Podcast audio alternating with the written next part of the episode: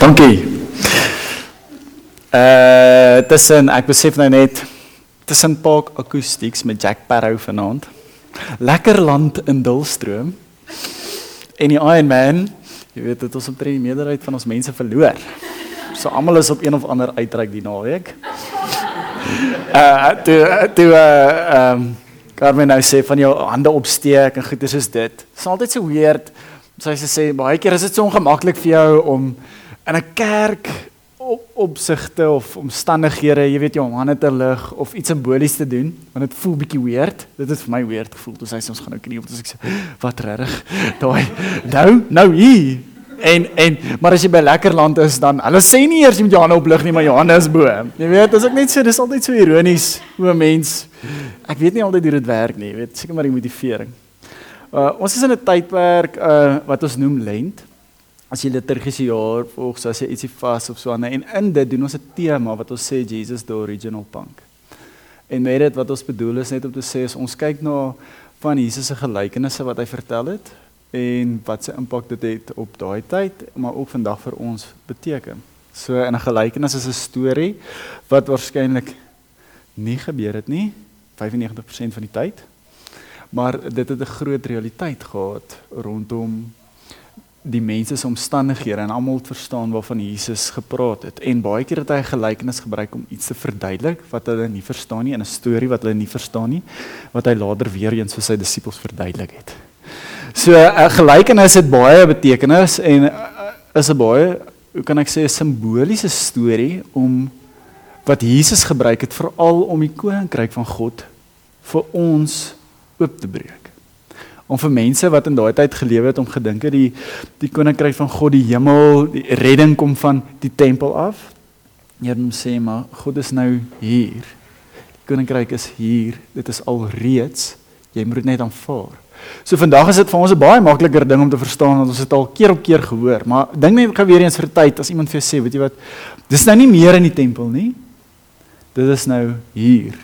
Dit is daar, maar dit is hier ook. En dan sê hy ook nog soms dit is, maar dit is ook nog nie, maar dit is.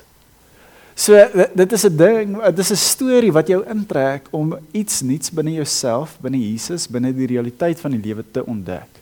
So as jy 'n gelykenis lees op jou eie tyd iewers en jy verstaan hom nie onmiddellik nie, hulle het dit ook nie onmiddellik verstaan nie. Maar later aan jou lewe en dis wat so great is van 'n gelykenis is, is jy kan hom onthou as 'n storie en dit kan deel begin word net daardeur om daar te dink van jou eie lewe. So ons doen vanaand Matteus 25 vanaf vers 14. So as jy jou Bybel sê, jy welkom om so toe te blaai. Is jy dalk iemand wat 'n Afrikaanse Bybel het of nie? Ek het nou net die die Engelse ene. Het jy? Op jou op jou foon. Uh jy het ook een. Is jy bang vir om te lees of nie of daai? Kan jy kan jy maar lees? Want dan hoef ek nie hierdie swaar Engels te lees nou nie. Ehm um, so voordat jy begin lees so uh, in so 'n uh laat ek net gou kyk hierso. Ons het ons het baie keer twee verskillende verstande rondom rondom as dit kom by die lewe. Ons almal wil nog hê, maar ons moet almal ook leer om meer te gee. En en die gelykenis speel rondom dit. Dit dit, dit het 'n indruk op jou, maar dit het ook 'n indruk op iemand anders. So ek wil hê ons moet eers daarna luister. En en as ons daarna geluister het, dan sal ek bietjie verder uit uit dit uitbrei. So jy moet lekker hard lees vir ons. So jy lees vanaf vers 14 25. Uh as ek sien hier's 25. As dit nog 'n bietjie is, sal ek sê dan moet jy net nog so 'n bietjie. Hierdie gelykenis gehoor, reg? Die een oor die oor oor die in die Afrikaanse vertaling sê uh talent en ehm um, die Engels sê ook talents of of minus. Basies net net om gou vinnig te verduidelik, net een talent, dit is dis nou nie 'n rugby talent nie, nê. Talent was 'n hoeveelheid geld gewees. Nou hulle hulle reken min of meer dat een talent was die, was die waarde van 6000 uh, denaries. So om net vinnig te verduidelik, as jy hard gewerk het die dag en jou jy word betaal, dan kry jy 1 denarie. En dis waar meer die mense geleef het in daai tyd met een denarie. So ons gaan nou net gou vir 'n oomblik ook hier dink en net besef dat as hy sê 10, as hy sê 5 2 en sê dan moet jy dit met 6000 maal. So 'n 6000 denaries is hoeveel jaar as jy net daaraan kan dink? Weet se werk wat aan jou toevertrou word. Nou baie keer wat gebeur as is in hierdie teks vir alles jy jonk is en so aan word baie keer gesê is dat daar's verskeie maniere om daarna te kyk. So daar's eintlik 'n mooi en 'n maklike manier wat sê dat die Here het jou toevertrou met 'n klomp talente en jy beter dit uitlewe. Verstaan? Anders te mors jy dit.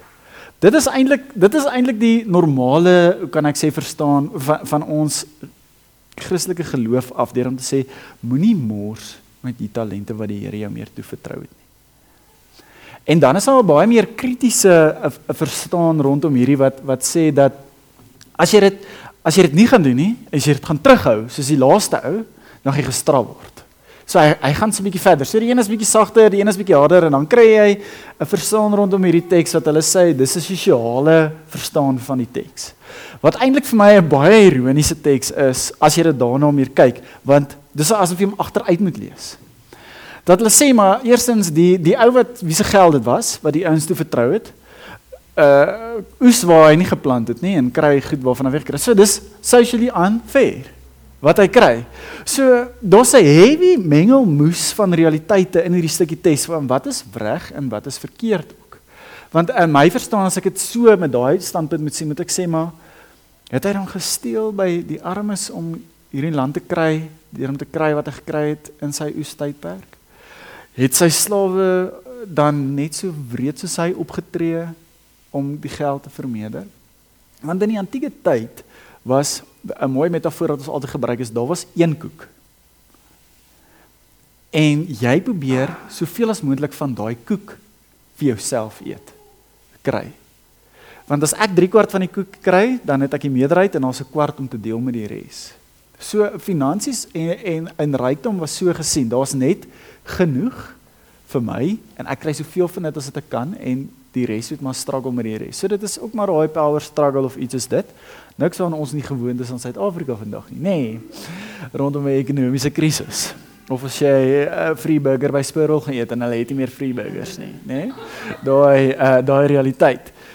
En en die vraag van dit is is dit bring weer in sy realiteit wat toe ek hierdie teks weer gaan lees. Dit sê ek maar Watse toepassing het so 'n gelykenis op my?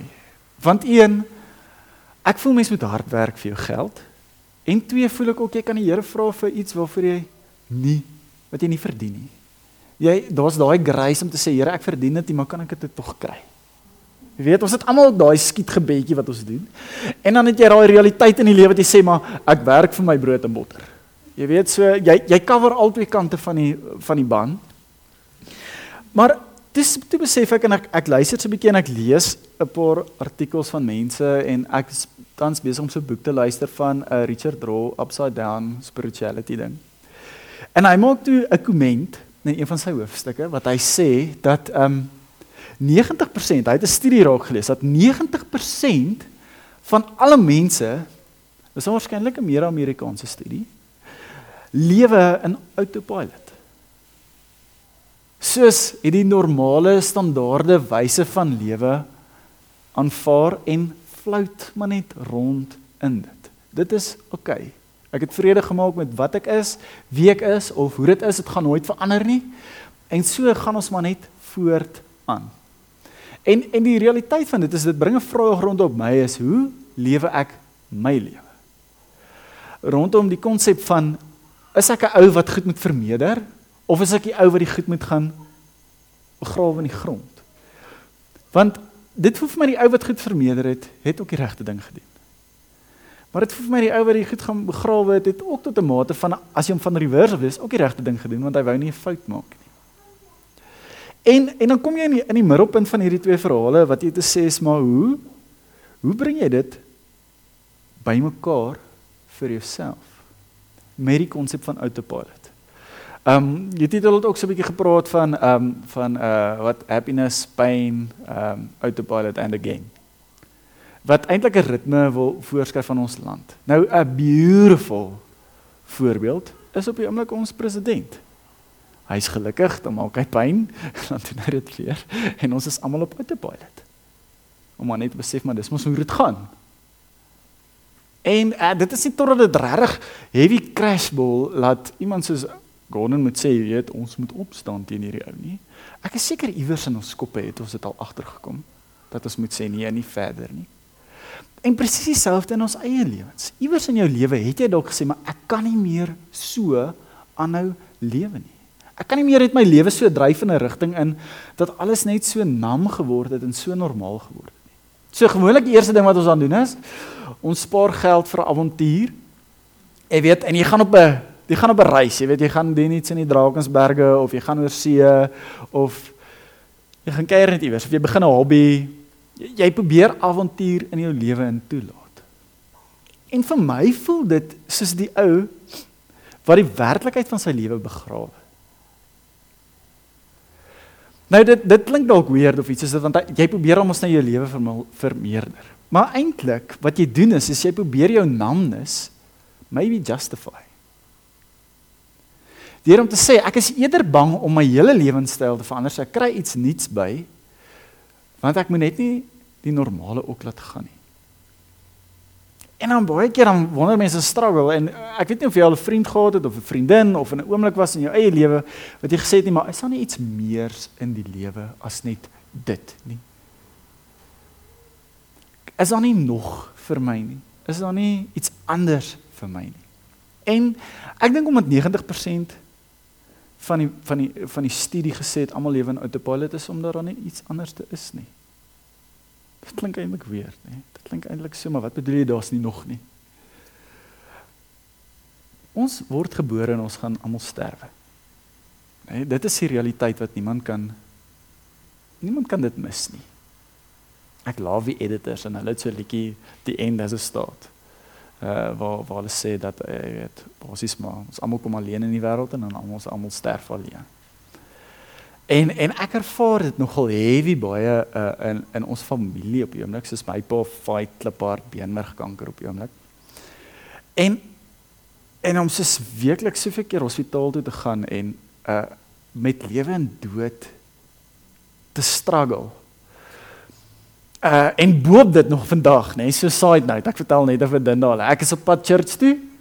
Bel en nommer 012 nommer my en sê ek sê hallo Nikolaas daar word wat praat. Hulle sê hallo meneer, ons het net vir jou te sê die lijk is reg hier vir oplaai. Jy kan maar die lijk omhaal.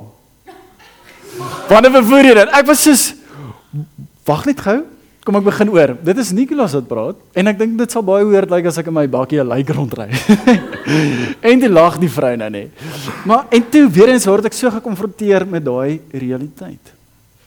Oor oor lewe en dood. So hoor julle ek ry nie lijk rond nie. As julle daai ad iewers op die internet sien, delete hom maar net of tag my net in hom laat ek hom kan gaan afhaal. Dit sal regtig nogal nice wees. Maar Ah. O. En dan die, ander ander realiteit net om om by dit in te sit is dat die ander deel van die lewe soos die ouens wat goed vermeerder het is baie keer het ons iewers al gehoor ons lewe jy moet net wag dan sal dit gebeur. En dan gebeur dit nooit nie. Of ons het hierdie hoop binne in ons waar ons op ons bed sit voor die TV en dan sê Jesus Here ek moet regtig ek moet regtig iets anders te doen. Maar jy sit vir die TV maar jy raai hoop dat iets gaan gebeur.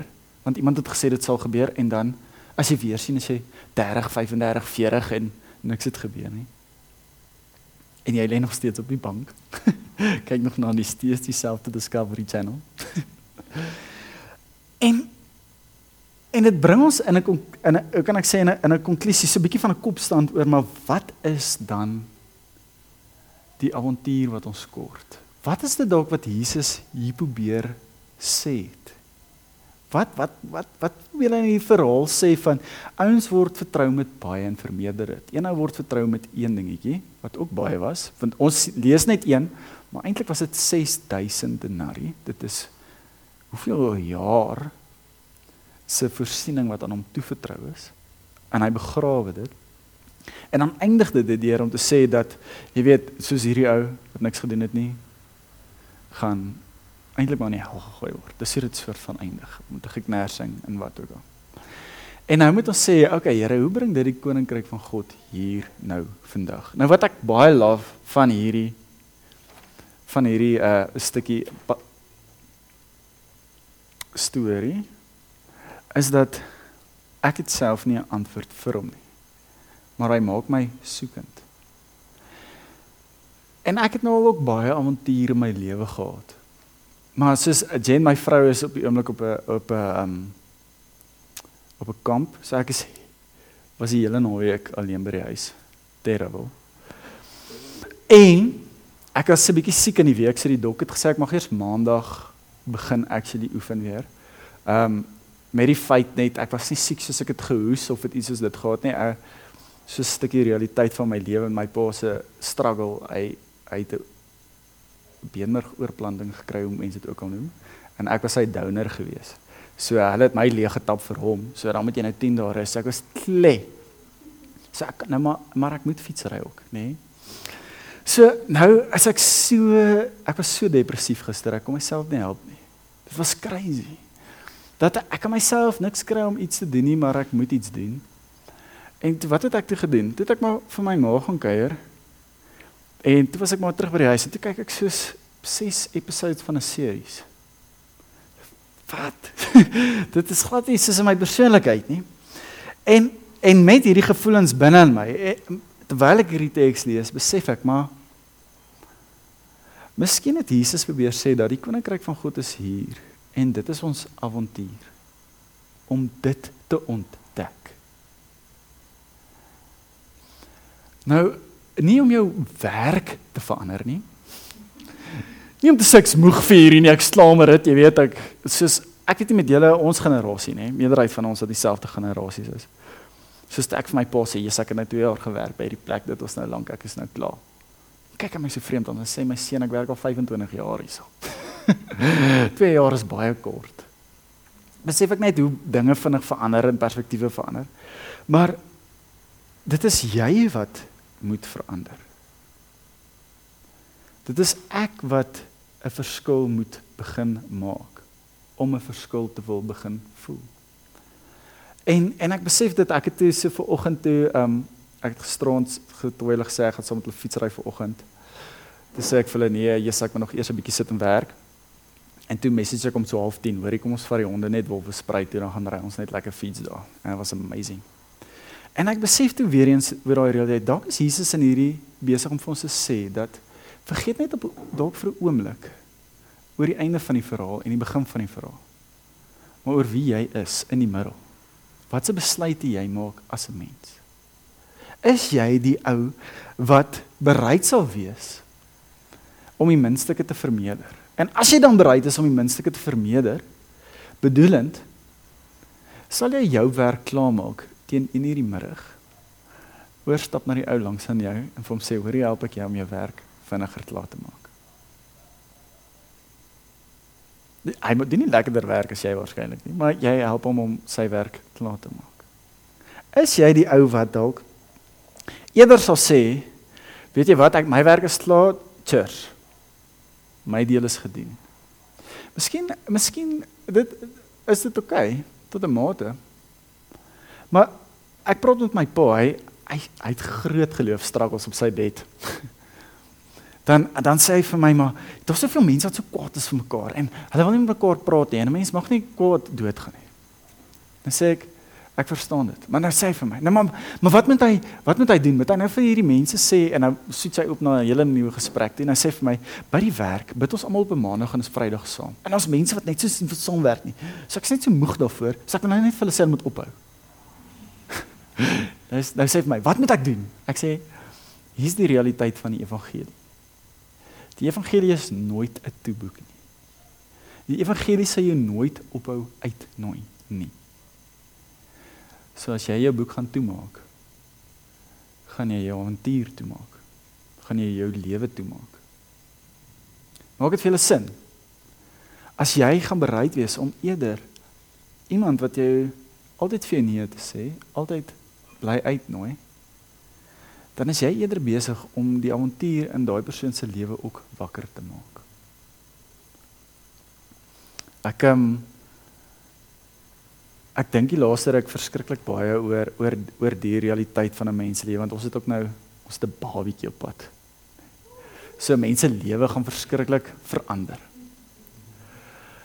En ons twee realiteite wat kan gebeur is of twee twee verskeie wêrelde waarna jy kan luister. Die een wat vir jou sê dis verskriklik lekker die een wat vir jou sê sterkte dis taaf.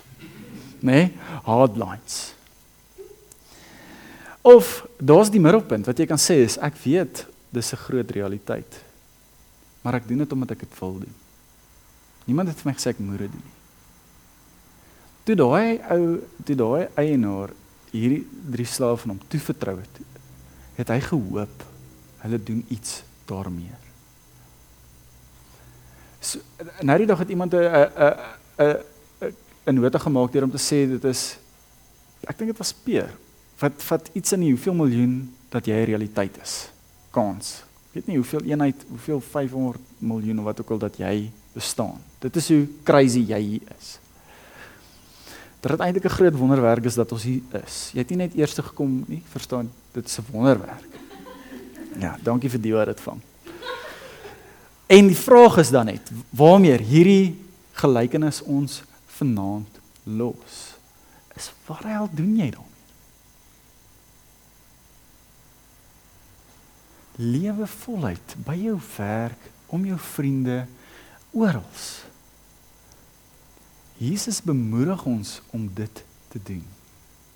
In die tye wanneer jy wil en in die tye wanneer jy dit nie wil doen. En dit gaan nie net oor dat jy ehm um, dalk moet jy jou werk verander. Maar dit maar daar waar jy nou is, moet jy dit kan lewe. Ek het 'n lang gesprek gehad met 'n vriend eendag wat altyd ongelukkig is by sy werk.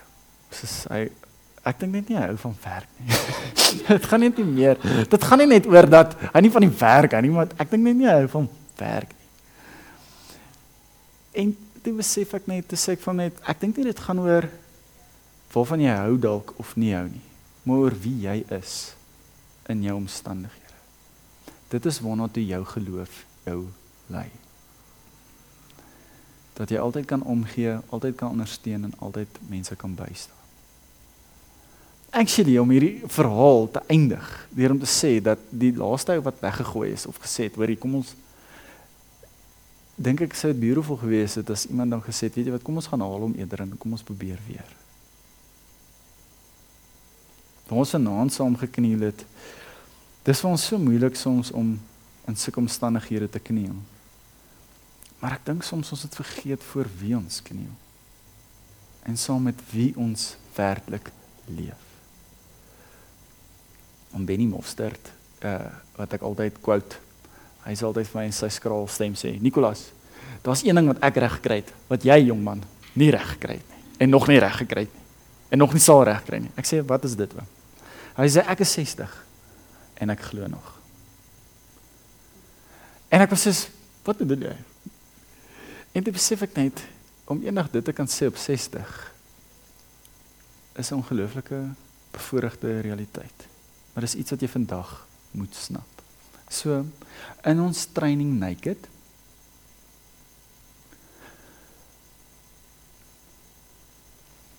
plaas om te dink wat kort ek ekstra in my lewe om dit beter te maak. Begin die beter lewe lewe. Soos jy in 'n gesprek kom waar mense moan, moet nie sê ja, ek spraak alweer met daai ene nie en ek skat ek slaap ek lag het vir haar nie. Luister dalk na die gemoun weer en praat moed in weer. Want dit sal nooit ophou nie. En dit sal nooit verander nie. So wanneer die land in 'n krisis is, dan maak ons eerder 'n nanos advertensie. Nee, en ons sien, ons besef dat daar hoop is in ons land, dat daar ironie is in ons land. Maar dat wanneer die dag kom wat ons moet opstaan vir dit wat reg is, dan doen ons dit ook. Ons bly nie net stil nie. Want dit is ook ons realiteit. Ek gaan vir ons bid. Ons sal lekker koffie verder, lekker kuier. En dan start vir die week. Here Jesus, ehm um, Ons kom vir 'n oomblik net weer in sien op die einde van 'n week stil vir die neer, Here, en besef dat om gelykenisse hierdie te lees is is om meer te leer oor die koninkryk, om meer te verstaan dat dat dit 'n aanhoudende proses is en dat in 'n wêreld waar ons lewe vandag daar reg en verkeerd is, Here, en dat ons moet lewe vir dit wat goed is. Mag ons lewenstyle liefde dra en liefde leef. En Here, as ons gepraat oor u koninkryk wat hier is, Here, mag ons die die persone wees wat dit leef. Sigbaar maak vir ander. Uitdeel aan ander. En ek kom bid Here dat in elkeen van ons omstandighede, U weet waarmee ons worstel, U weet waarmee ons onsself besig hou, Here, dat ons eerder die keuse sal maak om in ons omstandighede die verskil te wees as om net te loop na iets nuuts of iets anders toe om te dink dat die antwoord iewers ver is of in iets anders is. En hy ook genade op ons lewens, Here, soos wat ons struikel en worstel mag ons elke keer opstaan en vir U leef. Ons bid dit in Jesus naam. Amen.